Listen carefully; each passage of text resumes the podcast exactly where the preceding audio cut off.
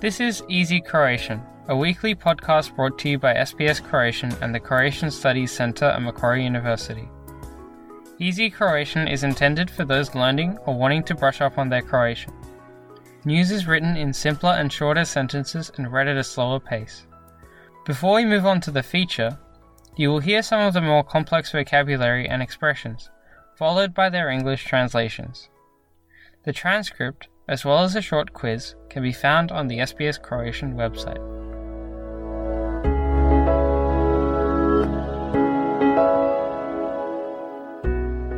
Slušate Lagani Hrvatski. Ja sam Jasna Novak Milić. Današnja tema su plivanje i plivačke vještine kojima vlada sve manje Australaca. Prvo ćemo objasniti neke manje poznate riječi i izraze redoslijedom kojim se pojavljuju u prilogu. Prijavljen slučaj. Reported case. Utapanje. Drowning. Pohađati. To attend. Satovi plivanja. Swimming lessons. Snaći se. To manage. Samopouzdanje. Confidence. Plivačke vještine. Swimming skills. Vještine spašavanja. Rescue skills. Od malih nogu. From an early age. Obilovati. To have in abundance. Vodena površina. Water surface. Utopljenik. Drowning person. Bojazan. Fear. Nesiguran. Uncertain. Prepreka. Obstacle. Dostupniji. More available. Priuštiti si. To afford. Slijedi prilog. Ove godine broj prijavljenih slučajeva utapanja u Australiji porastao je za 15%. U nedavno provedenoj anketi tek je svaki peti roditelj naveo da njegovo dijete dobro pliva, a polovica djece u Australiji trenutačno ne pohađa satove plivanja.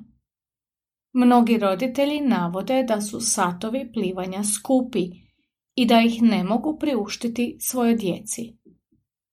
Anketa je također pokazala da više od polovice roditelja nije sigurno bili se njihovo dijete snašlo u potencijalno opasnoj situaciji u vodi, a trećina navodi da ni sami nemaju samopouzdanja u vlastite plivačke vještine, odnosno da nisu sigurni bili znali što napraviti u opasnosti.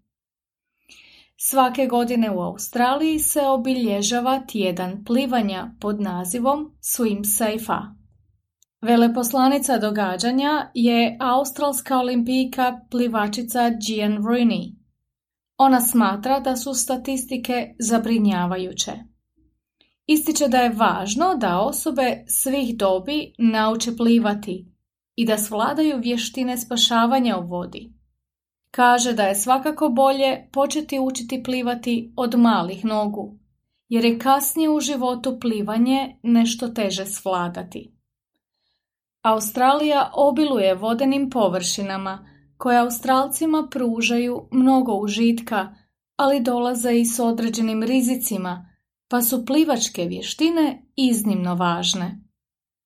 Među utopljenicima velik je broj osoba koje dolaze iz drugih zemalja i koje govore jezikom koji nije engleski. No s obzirom na australski način života i na dostupnost bazena, satovi plivanja stoga su posebno važni za one koji prije nisu imali toliko mogućnosti za plivanje. Uz cijenu Mnoge su obitelji prestale s redovitim odlascima na bazen zbog COVID-19, pa postoji bojazan da dolazi generacija djece i mladih koja će se u većem postotku osjećati nesigurno u vodi. S obzirom na to da je cijena satova plivanja jedna od većih prepreka, organizacija Swim Australia pokrenula je inicijativu Swim It Forward, koje je cilj plivanje učiniti dostupnijim svima. Naime, svatko tko si to može priuštiti, može nekoj drugoj obitelji pokloniti satove plivanja.